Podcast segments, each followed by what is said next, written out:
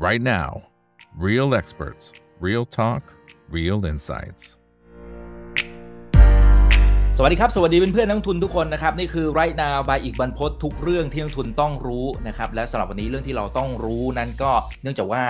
กำลังจะเข้าสู่ช่วงเทศกาลวาเลนไทน์เทศกาลแห่งความรักนะฮะอีกไม่กี่วันเท่านั้นเองนะฮะงั้นก็เลยชวนมาจัดวางแผนการเงินกันหน่อยสำหรับคู่รักนะครับ อาจจะเป็นในมุมของทั้งคุณแฟนนะฮะที่อาจจะเตรียมแต่งงานนะครับ หรือหรือเป็นสามีภรรยาก็ได้นะครับ อันนี้จะได้เป็นการเหมือนกับว่าวางแผนการเงินตั้งแต่เนิ่นๆนะเพราะหลายคนนะพี่ช่าง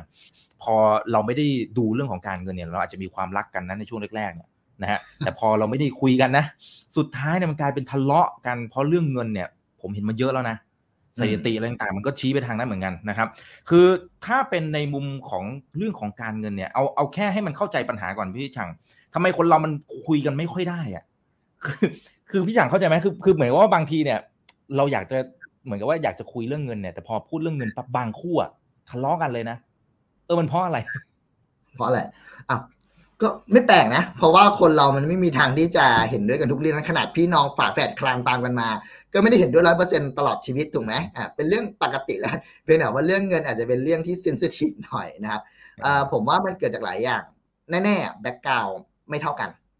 นะครับคำว่า background ไม่เท่ากันเนี่ยอาจจะเป็น background ส่วนตัวหรือ background ครอบครัวนะครับเอ่อเวลาพูดถึงเรื่องเงินทะเลาะกันเนี่ยก็ต้องดูก่อนว่าเอ๊ะ ครอบครัวปลูกฝังเรื่องเงินมาว่ายังไงนะครับ หรือว่าครอบครัวแบบหนึ่งเนาะแต่การเรียกว่า หลังจากเขาโตแล้วครับเขาไปเรียนในมหาลัยหรือทำงานในแวดวงแบบไหน การเงินก็จะไม่เหมือนกันด้วยนะครับเพราะนั้นเวลาเราเวลาเรื่องเงินทะเลาะกันเนี่ยอย่างลองแยกให้ชัดนะ ว่าเงินที่คุยกันเน่ยเป็นเงิน ผมใช้คำนี้คือเงินส่วนตัวหรือเงินครอบครัวคำว่าเงินครอบครัวไม่ใช่เงินเงินเงินผู้ชายผู้หญิงนะครับ ครอบครัวคืออะอย่างยกตัวอย่างง่าย ครอบครัวบางคนนะครับอ่าแบ็กกราวเป็นประกอบธุรกิจส่วนตัวครอบครัวเป็นกองสีอย่างเงี้ยนะครับ แปลว่าเวลาคุยเรื่องเงินเนี่ย มันมี2ออย่างเงินเฉพาะเรา เฉพาะเราฉันกับเธอ เฉพาะเรา หรือกำลังคุยเรื่องเงินกงสีครอบครัวด้วยอ่าเพราะนั้นความทะเลาะกันหรือเลเวลในการต้องพูดคุยกันก็ต่างกัน เพราะครอบครัวบางอย่าง ก็มีกติกาชัดเจนนะว่าเขยกับสะใภ้ห้ามยุ่งสมมติอ่าอันนี้ก็แล้วแต่แต่มาบอกว่าเขยสะใภ้ยุ่งได้ถ้า คุณมามีส่วนร่วมในการบริหารกิจการร่วมกันอะอันนี้ก็แล้วแต่ข้อตกลง อันนี้เหตุผลแรกก่อนว่าทำไมถึงทะเลาะกันก็ clear ชัดว่ามันเกิดจาก background ที่ต่างกันแน่ๆอันที่หนึ่งนะครับอืมอ่าใช่ครับ นั่นก็เลยเป็นที่มาว่าเราต้องคุยนะครับ คุยเรื่องแรกพี่ชางบอกว่าต้องคุยเรื่องกระเป๋าเงินให้ชัด มันจะคุยยังไง จะแบ่งยังไงกองกลางหรืออะไรยังไงเอออันนี้เป็นไกด์ไลน์หน่อย คุยคุยยังไง เอาว่าต้องคุยก่อนคือเวลาเราจะแต่งเอาว่าถ้าถ้าถึงขั้นจะต้องแต่งงานกันนะครับอ่า คุยกันให้ชัดว่าเออเดี๋ยวหนึ่งเลยแน่ๆก่อนจะไปเรื่องเงินตกลงไปอยู่บ้านใครถูกไหมอยู่บ้านใครอยู่บ้านเธอบ้านฉันหรือบ้านเราคือไปซื้อบ้านใหม่ พอเราเปิดด้วยเรือนหอแล้วว่าอยู่ที่ไหนสิ่งที่ต่อมาที่คุยต่อได้คือเฮ้ยเราค่าใช้จ่ายในบ้านจัดการยังไงเปิดด้วยค่าใช้จ่ายในบ้านก่อนก็ได้ ค่าน้ำค่าไฟใครจ่ายหารครึ่งไหมหรือว่าผู้ชายจ่ายหรือใครอะไรได้เยอะกว่าจ่าย แล้วเดี๋ยวถ้ามีลูกล่ะใครจะรับผิดชอบค่าทงค่าเทอมอะเริ่มต้นจากเรื่องที่มันต้องเกิดแน่ๆก่อนนะครับ แล้วหลังจากนั้นค่อยมาไล่ต่อว่าอะแล้วชีวิตประจำวันล่ะ ค่ากินค่าอยู่ค่าอาหารสามมื้อ ใครจะรับผิดชอบ หรือว่าจะลงกองกลางดี ซึ่งอันเนี้ยมันไม่มีสูตรตายตัวนะครับเออเอาว่าหลักๆคงมีหนึ่งคือจ่ายรวมกันคือหารครึ่งลงบัญชีกองกลาง อันที่สองคือเอ่อใครซื้อคนนั้นจ่ายคือแล้วแต่เลยว่าวันนี้ใครว่างซื้อนะครับ อันที่สามคือฝ่ายใดฝ่ายหนึ่งรับผิดชอบไปเลยนะครับ แล้วก็อีกฝ่ายหนึ่งอาจจะรับผิดชอบเป็นค่าใช้จ่ายที่ว่าไปปาร์ตี้สังสรรค์หรือไปกินร้านอาหารนอกบ้านอะอันนี้ก็แล้วแต่ตกลงนั้น อันนี้ผมว่าคุยกันได้นะครับ แต่ก็ลองดูว่าเราชอบแบบไหน ส่วนใหญ่ที่อาจจะทะเลาะกันน้อยหน่อยคือ ไม่ลงกองกลางก็คนนึงรับผิดชอบไปเลยนะครับพี่หนาก็ต้องย้อนกลับมาว่าเออมันมันเป็นภาระหนักไปสำหรับใครฝ่ายใดฝ่ายหนึ่งหรือเปล่านะครับ อันนี้เริ่มต้นอย่างง่ายๆเรื่องของค่าใช้จ่ายส่วนตัวนะครับ ประจำวัน อันนี้ยังไม่ลามไปถึงว่าเฮ้ยแล้วถ้าลูกจะเรียนอินโต ใครจะเก็บตังเก็บยังไง เก็บทางเลือกไหนนะครับ อันนี้ว่ากันอีก step หนึ่งเอาปัญหา เรียกว่าการเงินชีวิตประจำวันให้ clear ให้ลงตัวก่อน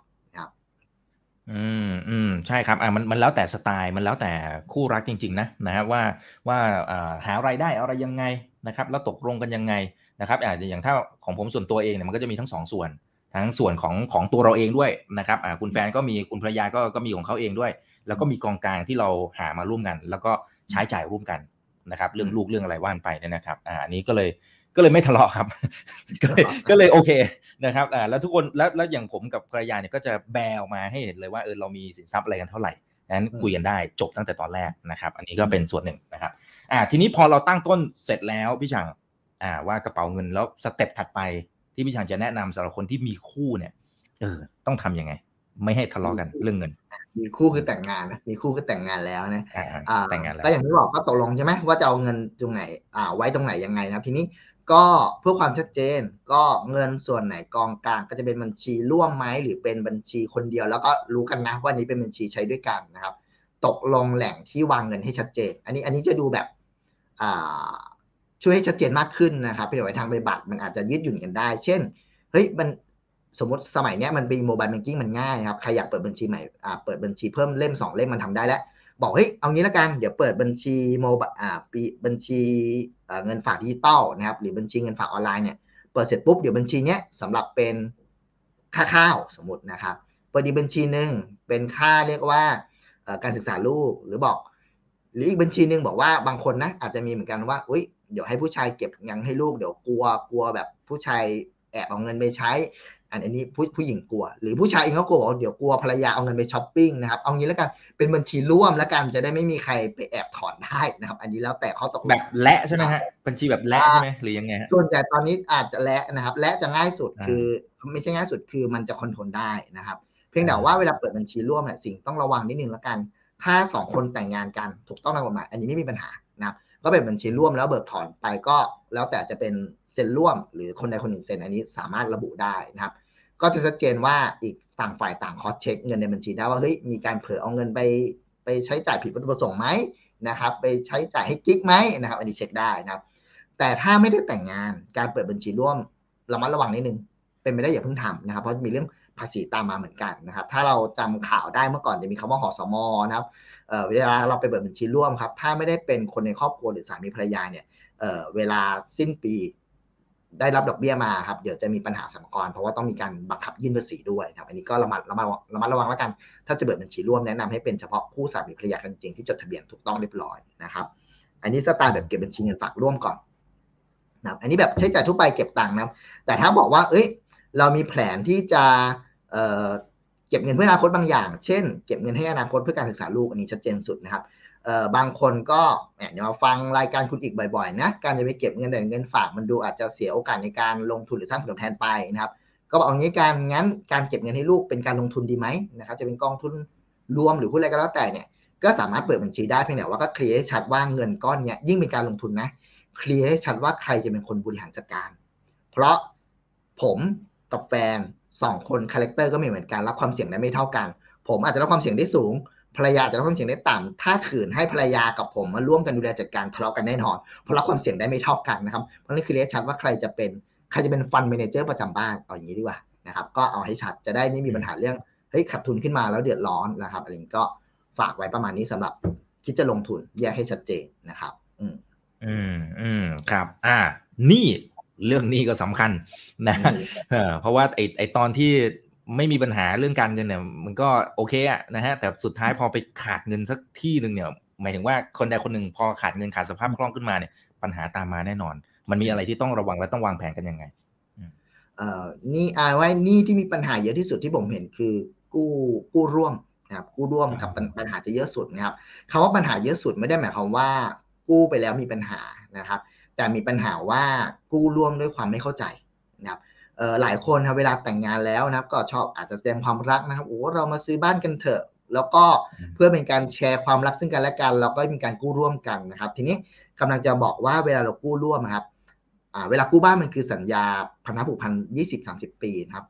แปลว่าถ้าคุณกู้ร่วมด้วยกันวันนี้ อนาคตฝ่ายใดฝ่ายหนึ่งจะไปกู้เพิ่มเช่นอาจจะไปกู้ซื้อรถเพิ่มคันหนึ่งหรือจะไปซื้อคอนโดใหม่สักหลังหนึ่งตัวเมือง ต้องไปส่งลูกเรียนในโรงเรียนในเมืองอย่างนี้เป็นต้นนะครับ จะเริ่มยากแล้ว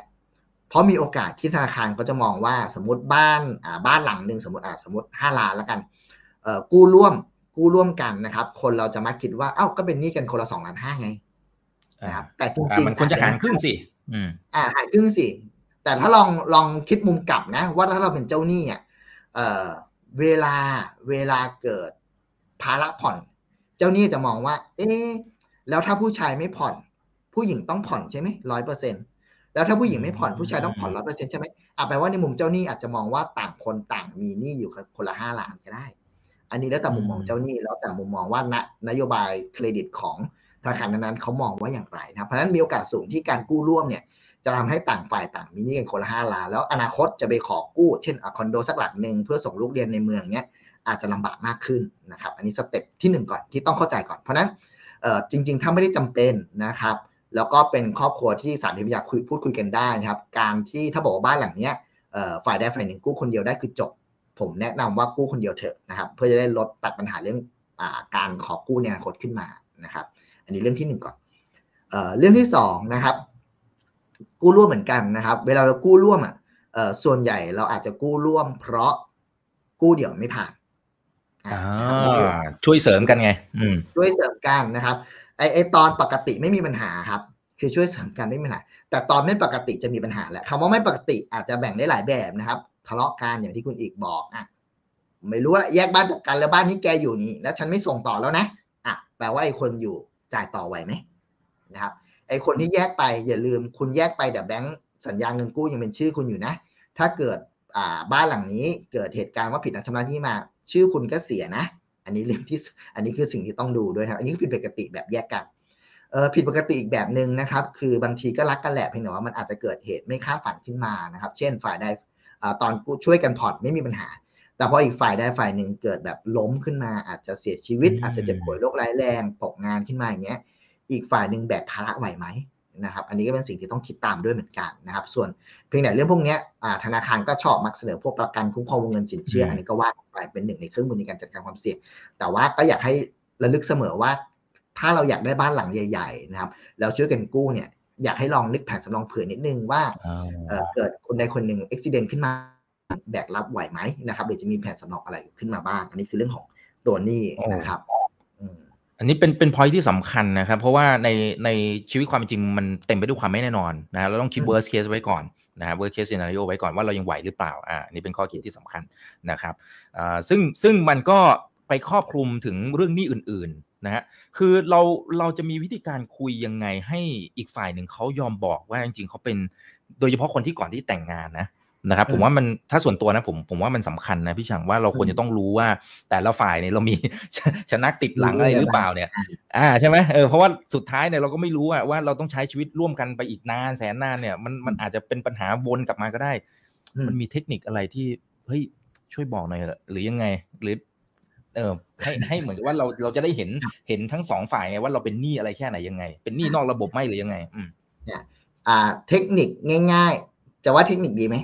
เอาว่าวิธีการแล้วกันที่ผมอยากจะบอกคือ ถ้าคุณอยากให้เขาเปิดเผยข้อมูลจะจะหนี้สินหรือทรัพย์สินแล้วแต่หรือรายได้เข้ามาครับ เราอยากรู้ แล้วเขาแล้วเราพร้อมจะบอกเขาไหมอันนี้ถามตัวเองกลับก่อนนะอ่า ถ้าเราพร้อมจะบอกเราเราเรายินดีพร้อมจะบอกนะครับ คือคือมันจะดูตลกมากนะถ้าเราที่เราอยากจะรู้เขาแต่ถ้าเขาถามเราเราจะไม่อยากบอกอันนี้แปลว่ายังไงทะเลาะกันแน่นอนนะครับ อ่าแปลว่าแต่ถ้าเราอยากรู้แปลว่าทุกคนต้องเปิดอก แปลว่าเราเริ่มต้นสิ เออเราอาจจะเป็นคนที่อาจจะเข้าใจเรื่องการเงิน หรือว่าการเปิดเผยข้อมูลมันสำคัญยังไงในระยะยาว สิ่งที่ทำได้คือเราเปิดก่อนครับคำว่าเปิดก่อนคืออาจจะเอาง่ายสุดนะเออทรัพย์สินเอาเงินฟงเงินฝากก็ดีอาจแสดงไปครับ ทีนี้หนี้สินถ้าตัวที่ครอบคลุมที่สุด คุณก็เดินไปที่ตัวสาขาของเครดิตบูโรนะครับ แล้วก็ทำเรื่องขอปิ้นตัวประวัติหนี้สินทั้งหมดที่มีมานะครับ ซึ่งหนี้สินทุกอย่างที่อยู่ในระบบของธนาคารพาณิชย์ มันจะถูกอยู่ในเครดิตบูโรหมดแล้ว แล้วเอาตัวเนี้ยเหมือนเปิดก่อนเฮ้ยอันนี้ของฉันเป็นแบบนี้นะเอ่อระยะยาวถ้าเราจะอยู่ด้วยกันต่อไปมันควรยังไง อันนี้ของฉันแล้วของเธอล่ะ พร้อมจะเปิดไหมนะครับ แล้วดูซิว่าสัญญาณเป็นยังไงนะครับเอ่อถ้าเขายังไม่ยอมเปิดอาจต้องใช้เวลานิดนึงนะครับ แต่ก็อย่างน้อยเป็นตัวเริ่มต้นที่ดีว่าเฮ้ยฉันเปิดแล้วเธอก็ควรเปิดด้วยนะครับเพื่ออยู่ด้วยกันระยะยาว แต่ทีนี้ต้องบอกว่าเครดิตบูโรอย่างเดียวอาจจะไม่พอนะครับเพราะว่าจริงๆต้องบอกว่ามีสินเชื่อบางอย่างที่ อาจจะไม่อยู่ในระบบเครดิตบูโรเช่น สินเชื่อสากลนะครับ หรือสินเชื่อที่อยู่ในสวัสดิการที่ทำงานนะครับ ซึ่งอันเนี้ยอาจจะต้องต้องเข้าใจด้วยว่าเฮ้ยเรากับคู่สมรสเนี่ยมีสวัสดิสากลไหมหรือมีสวัสดิการที่ทำงานไหมอาจจะต้องแคลกเพิ่มด้วยนะครับ อันนี้ก็ต้องดูต่อไปดูด้วย แต่บูโรอาจจะได้สักประมาณ 80-90%แล้วครับ อ่า โอเค อ่า นี่เป็นทางฝั่งของหนี้นะครับ ทีนี้มันก็จะมีในหมวดอื่น ๆ อีกนะครับ เช่น เรื่องของประกัน อ่าอันนี้อันนี้ผมว่าสำคัญนะนะครับครับ คือบางคนก็อาจจะไม่ได้เห็นความสำคัญเนี่ย แต่ถ้าใครที่เรียนวางแผนการเงินมา หรือหรือใช้ชีวิตมาประมาณหนึ่งเนี่ยจะรู้ว่าชีวิตเต็มไปด้วยความไม่แน่นอนเนี่ยนะแต่มันก็เป็นค่าใช้จ่ายไงอ่าเราจะวางแผนยังไงเป็นเป็นค่าใช้จ่ายคือค่าเบี้ยถูกไหมหรือว่าค่าเบี้ยค่าเบี้ยอ่าถามว่าเวลาจะดูอันที่หนึ่งก่อน เมื่อกี้เรายกตัวอย่างเรื่องสินเชื่อบ้านนะครับอ่าถ้าถ้าเราคุยกันเรื่องความเสี่ยงหรืออะไรเงี้ย ผมว่าสินเชื่อบ้านเป็นตัวที่ชัดเจนที่สุดว่า ใครล้มขึ้นมาหนี้บ้านที่เหลืออีกประมาณสามล้านห้าล้านอีกคนแบกไหวไหมถ้าแบกไม่ไหวเราต้องเปิดอกคุยกันนะ อันนี้ต้องแฟร์ๆนะครับเปิดอกคุยกันว่าเฮ้ยถ้ามันเกิดเหตุการณ์แบบนี้จริงๆอะเอายังไงดีนะครับ เงินเก็บมันคงไม่พอในการในการที่จะมาปิดหนี้หรือมันคงช่วยผ่อนได้แค่ประมาณ 3 เดือน 4 เดือนนะครับ protection เป็นสิ่งนี้ทำได้เอ่อบางคนอาจจะเปิดใจกับประกัน บางคนไม่เปิดใจกับประกันอันนี้ผมเข้าใจนะครับ บางคนรู้สึกประกันเป็นสิ่งที่อ่าไม่จำเป็นหรือว่ามันรู้สึกว่าเป็นเป็นการแช่งตัวเองนะครับเอ่ออันนี้แต่ว่าในเมื่อถ้าเราจะใช้ชีวิตร่วมกันสองคนนะครับ รวมถึงอนาคตจะมีลูกด้วยเนี่ย เอาตัวเองเป็นที่ตั้งได้ไม่ว่ากัน แต่รับฟังอีกคู่อีกคนหนึ่งด้วย ถ้าอีกคนหนึ่งเขากังวล เราก็ควรที่จะต้อง เพิ่มความกังวลในใจเข้าไปด้วย เพราะยังไงชีวิตระยะยาวต้องอยู่ด้วยกันนะครับ ต้องต้องเจอกันตรงกลาง ถ้าฝ่ายหนึ่งกังวลอีกฝ่ายหนึ่งไม่กังวลต้องพยายามให้ทำให้อีกฝ่ายหนึ่งเริ่มมีความกังวลบ้างขึ้นมาบ้างนะครับ ทีเนี้ยอ่าอันนี้ก็ต้องเป็นสิทธิ์แล้วว่าจะคุยกันแบบไหนนะครับผมอาจจะลงดีเทลให้มากแต่ละคู่ไม่ได้นะเพียงแต่ว่าพอจะเริ่มมีความกังวลแล้ว สิ่งหนึ่งที่จัดการได้คือตัวประกันถูกไหมครับอาจจะชวนในการทำประกันได้ทีนี้ อาจจะแบบแฟร์ก็ได้ครับ ถ้าโดยเฉพาะแฟนคู่ไหนหรือคุณมวยคู่ไหนที่เรียกว่า เป็นชาวช้างเท้าหน้าทั้งคู่นะ คือไม่มีใครยอมใครนะครับ ก็อะก็ swap สิก็สวิตช์เลย คือหมายความว่า ฉันทำประกันยกผลประโยชน์ให้เธอ เธอก็ทำประกันยกผลประโยชน์ให้ฉันบนแบบประกันเดียวกัน เบี้ยใกล้ๆกันทุนประกันเท่ากันอะอันนี้แฟร์อันนี้คือคุยกันแบบคู่ที่เรียกว่าไม่มีใครยอมใครนะครับ อันนี้ก็เป็นตัวอย่างนี้ทำได้นะครับ ซึ่งอาจจะลองตั้งต้นจากตัววงเงินสินเชื่อบ้านก็ได้หรือหนี้ต่างๆ ที่มันเป็นเงิน หนี้ก้อนโตนะครับ ที่ใช้เป็นวงเงินในการคำนวณทุนประกันก็ได้ บางคนมีสินเชื่อธุรกิจนะครับ อันนี้สินเชื่อธุรกิจก็สำคัญมากก็คือ ก็ควรต้องทำเพราะว่าเกิดอ่าคีย์หลักเป็นอะไรไปขึ้นมาภรรยาจะบริหารจัดการต่อได้ไหมอันนี้ก็ต้องทำด้วยเหมือนกัน อันนี้ลองเปิดด้วยสินเชื่อผมว่าน่าจะพอพอเปิดใจฝ่ายหนึ่งได้สำหรับใครที่ยังไม่เปิดใจกับประกันนะครับ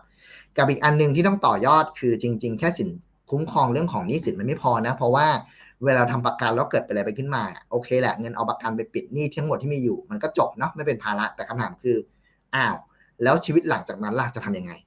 เพราะว่าเสาหลักไม่อยู่แล้วถูกไหมครับ อันนี้ก็ต้องคิดต่อนะครับ หลังจากที่ด่านแรกผ่านแล้วคิดต่อว่าด่านที่สองเอาไงดีนะครับ ซึ่งจริงๆหลักการในการคำนวณทุนประกันที่เหมาะสมละกัน มันก็มีได้หลายแบบ อาจจะแบบที่หนึ่งคือคิดก่อนว่าถ้าเราเป็นอะไรขึ้นไปขึ้นมาครับ แล้วตัวแฟนเราหรือคู่สมรสเราเนี่ย ต้องมีจังหวะช็อกสักกี่ปีใช่คำนี้ คือต้องอืมใช้เวลาในการหางานใหม่ ใช้เวลาในการเรียกว่าอะไปเปิดกิจการแล้วเล็ก ๆ เพื่อเลี้ยงดูตัวเองและลูกเล็กได้นะครับ อันเนี้ยใช้เวลาสักกี่เดือนกี่ปี เช่น สมมติสักสามปี อันนั้นแปลว่าก็เอาตัวค่าใช้จ่ายต่อเดือนคูณสามปีเข้าไปนะครับ ก็จะได้ทุนประกันที่เหมาะสม อันนี้แบบที่หนึ่งหรือบางคนบอกว่าโอ้ยไม่เป็นไรฉันทุนทรัพย์เยอะนะครับ อยากคิดเลยว่าเนี่ยฉันทำงานถึงอายุหกสิบเอ่อรับผิดชอบค่าใช้จ่ายหรือมีการให้รายได้ครอบครัว เรียนเดือนละเท่าไหร่ ตลอด 20 ปีจนกว่าจะเกษียณเนี่ยเพราะนั้นถ้าวันนี้ฉันเป็นอะไรไปขึ้นมานะครับ ตัวรายได้หรือเงินตัวนั้นเนี่ยสมมติให้เดือนละแสน ปีหนึ่งล้านสองนะครับ10 ปี 12 ล้าน 20 ปี 24 ล้าน แปลว่าต้องมีทุน 24 ล้านให้ครอบครัวเพื่อชดเชยกับรายได้ที่ฉันให้ครอบครัวเดือนละแสน อันนี้ก็สำหรับคนที่มีทุนทรัพย์หนาขึ้นอีกนิดหนึ่งนะครับก็จะคิดแบบนี้ครับแล้วก็ลองดูว่าต่างคนต่างทำประกัน แล้วก็ยกผลประโยชน์ให้กับอีกฝ่ายหนึ่งพร้อมกับลูกได้ด้วยหรือไม่นะครับอันนี้ก็ลองดูส่วนค่าเบี้ย บางคนบอกว่าโอ้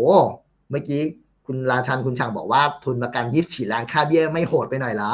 นะครับแบบประกันมีหลายแบบนะครับ ก็เอาแบบที่เบี้ยประกันไม่สูงมากเช่นประกันช่วยเวลาประกันต่อชีพได้นะครับ แล้วบางคนอาจจะบอกว่าเอ่อมันไม่ต้องสตาร์ททุน 24 ล้านเสมอไปนะ วันนี้ไหวที่ทุน 2 ล้านก็ทุน 2 ล้านครับ ค่อยๆ เริ่มค่อย ๆ ปรับกันไปนะครับ แล้วจริง ๆ เบี้ยพวกเนี้ยมันไม่ได้หายไปไหน ถ้าเป็นพวกประกันตลอดชีพนะครับ เบี้ยมันสะสมในมูลค่าเวนคืนแหละแล้วอนาคตเราจะสามารถดึงออกมาใช้ได้หลังจากที่เราอาจจะอายุเกษียณไปแล้ว หรือไม่จำเป็นต้องใช้ตัวทุนประกันแล้วเป็นต้นนะครับอืมอืมอืมครับ อ่า โอเคนะครับ ในอีกหมวดหนึ่งนะครับ อันนี้เราเราจะพาไปดูให้ครอบคลุมทุกหมวดเลยนะครับ ที่จะเกี่ยวข้องกับคู่รักนะฮะอาจจะได้เป็นไกด์ไลน์ให้กับนักลงทุนด้วยนะครับเอ่อเรื่องของภาษีจริงๆ เคยคุยไปรอบหนึ่งแล้วแต่อันนี้ขมวดอยู่ในคู่รักตรงนี้เลย อ่า วางแผนอย่างไร อันนี้หนึ่งถ้าถ้าง่ายสุดนะครับคือถ้าแฟนเราหรือคู่สมรสเราไม่ได้มีรายได้นะแน่นอนเราใช้สิทธิ์ลดหย่อนคู่สมรสได้หกหมื่นอันนี้ก็อย่าลืมใช้แล้วกันนะครับ ยิ่งช่วงนี้ช่วงใกล้ยื่นภาษีแล้ว อันนี้เช็คด้วยนิดนึงเอ่ออันที่สองคือถ้าแฟนเราอะครับอ่าไม่ได้มีพี่น้องนะครับ หรือพี่น้องไม่ได้ใช้สิทธิ์คุณพ่อคุณแม่ เราสามารถใช้สิทธิ์ลดหย่อนบิดามารดาของคู่สมรสเราได้นะครับ ถ้าคู่สมรสเราไม่มีรายได้ ได้อีกท่านละสามหมื่นบาทเพราะนั้นสองท่านก็หกหมื่นบาท อันนี้ทำได้นะครับ อ่ออีกอย่างหนึ่งนะครับที่หลายคนอาจจะไม่รู้คือถ้าอันนี้กรณีคู่สมรสไม่มีรายได้ก่อนนะ ถ้าคู่สมรสเราไม่มีรายได้นะครับเอ่อแล้วเมื่อกี้เราพูดถึงประกัน จริง ๆ ถ้าคู่สมรสเราไปซื้อประกันชีวิตนะครับ สามารถตอนยื่นภาษีครับ เราสามารถเอาเบี้ยประกันที่คู่สมรสซื้อไปครับมาลดหย่อนภาษีได้อีกไม่เกิน 1 0,000 บาท 1 0,000 บาทนะไม่ใช่1 0 0 0 0แสนหนึ่งหมื่นบาท อันนี้ทำได้ครับเพราะนั้นสำหรับคนที่มีรายได้ฝ่ายเดียวครับ อันนี้สามารถใช้สิทธิ์ในฝั่งของคู่สมรสไม่มีเงินได้ได้ 3 อย่าง นะครับ ก็อย่างที่บอกไปนะครับ แต่ถ้าสมมุติอีกฝ่ายหนึ่งมีรายได้ ฉันก็มีรายได้เราจะวางแผนกันอย่างไรดีนะครับ อันเนี้ยถ้าเป็นต่างฝ่ายต่างทำงานเป็นมนุษย์เงินเดือน อันนี้ผมว่าง่ายๆครับวิธีการยื่นภาษีคือแยกยื่นปกติของใครของมัน ตรงไปตรงมานะครับ แต่ถ้าใครก็แล้วแต่คู่ใดก็แล้วแต่ครับมีรายได้อื่น ๆ ที่ไม่ใช่เงินเดือนโบนัสนะครับ ภาษาของสรรพากรคือวงเล็บที่ไม่ใช่เงินได้วงเล็บหนึ่งครับคือวงเล็บสองถึงแปดเช่นอะไรอะ บางท่านมีขายประกันเป็นวงเล็บสองนะครับ บางท่านมีรายได้จากเครดิตเงินปันผลอันนี้วงเล็บสี่นะครับ มีรายได้จากค่าเช่าคอนโดวงเล็บห้าคุณมงคุณหมอวงเล็บหกอันนี้เป็นต้นนะครับ หรือขายของออนไลน์วงเล็บแปดถ้าคุณมีเงินได้ต่างๆ ที่ไม่ใช่เงินเดือนโบนัสนะครับ ลองเช็คดูดูดีๆ ว่าเราสามารถใช้เทคนิคการยื่นภาษีนะครับ มันจะมีหลายแบบ 1 คือรวมยื่น 2 คือแยกยื่น 3 คือยื่นตัวเองเฉพาะเงินเดือนโบนัส ที่เหลือไปยื่นในนามคู่สมรสได้ไหมนะครับผมลงรายละเอียดตรงฝั่งที่เอาเฉพาะ 2 รายได้อื่นไปยื่นให้กับคู่สมรสนะครับ อันเนี้ยจะใช้กับว่ากรณีสมมตินะครับ สมมติผมเงินเดือนเยอะมาก สมมติได้เงินเดือนแสนหนึ่งอันนี้ตัวอย่างนะครับ ภรรยาผมอาจจะเงินเดือนสองหมื่นสมมตินะครับ แล้วบังเอิญผมเงินเดือนแสนหนึ่งไม่พอผมยังมีการรับจ็อบเนาะไปบรรยายเขียนบทความต่างๆ นานา มีเงินได้ที่ไม่ใช่เงินเดือนโบนัสคือวงเล็บสองถึงแปดอะอีกประมาณสักก้อนหนึ่ง อันนี้ผมสามารถเอารายได้อื่น ๆ ที่ไม่ใช่เงินเดือนโบนัสผมอะครับ ไปยื่นในเอาเงินได้ผมเนี่ยไปยื่นในชื่อของภรรยาได้ ซึ่งภรรยาผมมีฐานเงินเดือนแค่เดือนละสองหมื่นบาท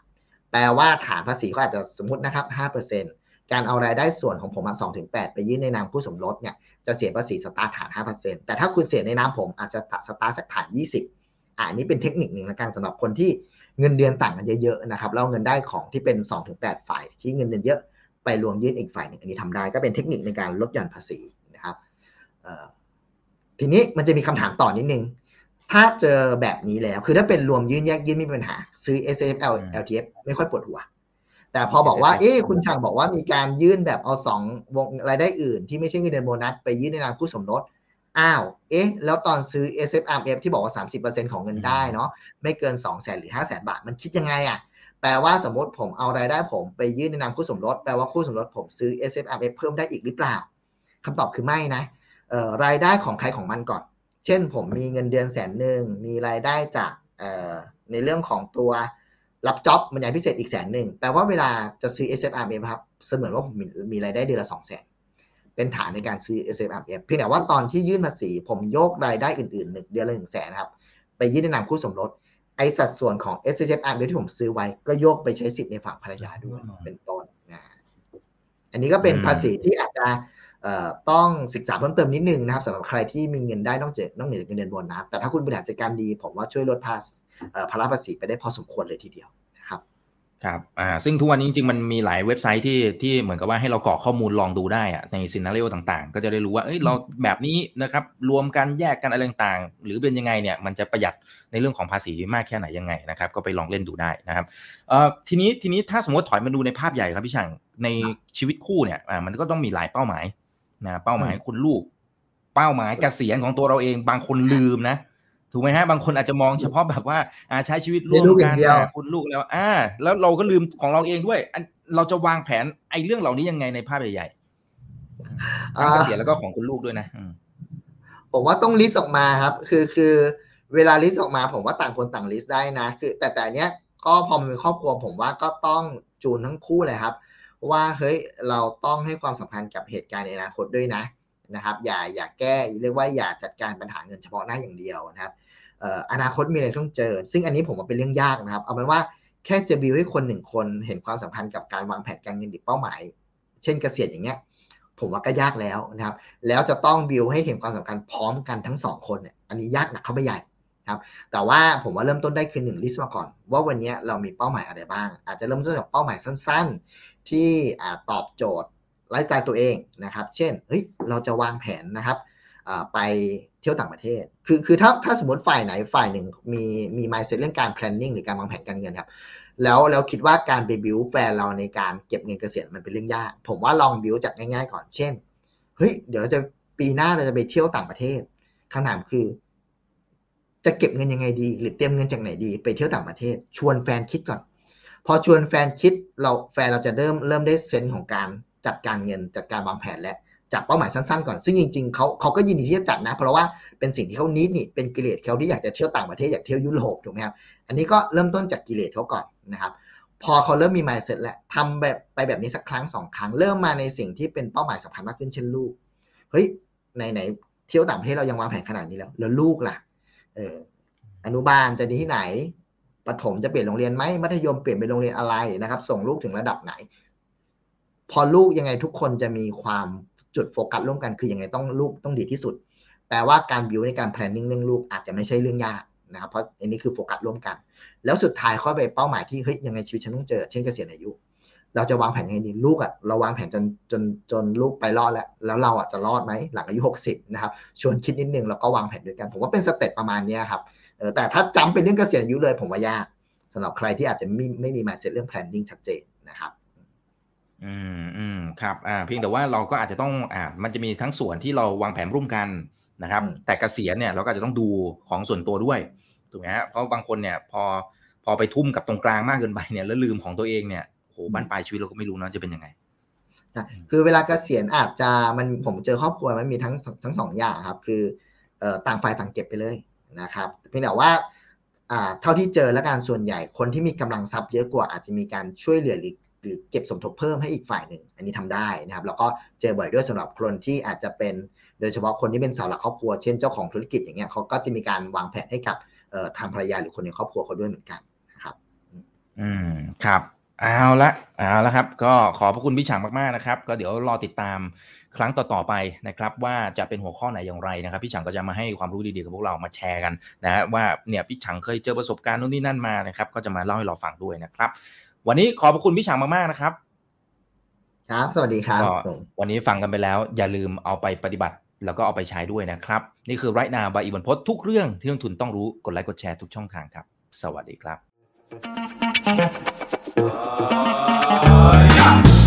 ถ้าชื่นชอบคอนเทนต์แบบนี้อย่าลืมกดติดตามช่องทางอื่นๆด้วยนะครับ ไม่ว่าจะเป็น Facebook, YouTube, Line Official, Instagram และ Twitter จะได้ไม่พลาดการวิเคราะห์และมุมมองเศรษฐกิจ และการลงทุนดีๆ แบบนี้ครับ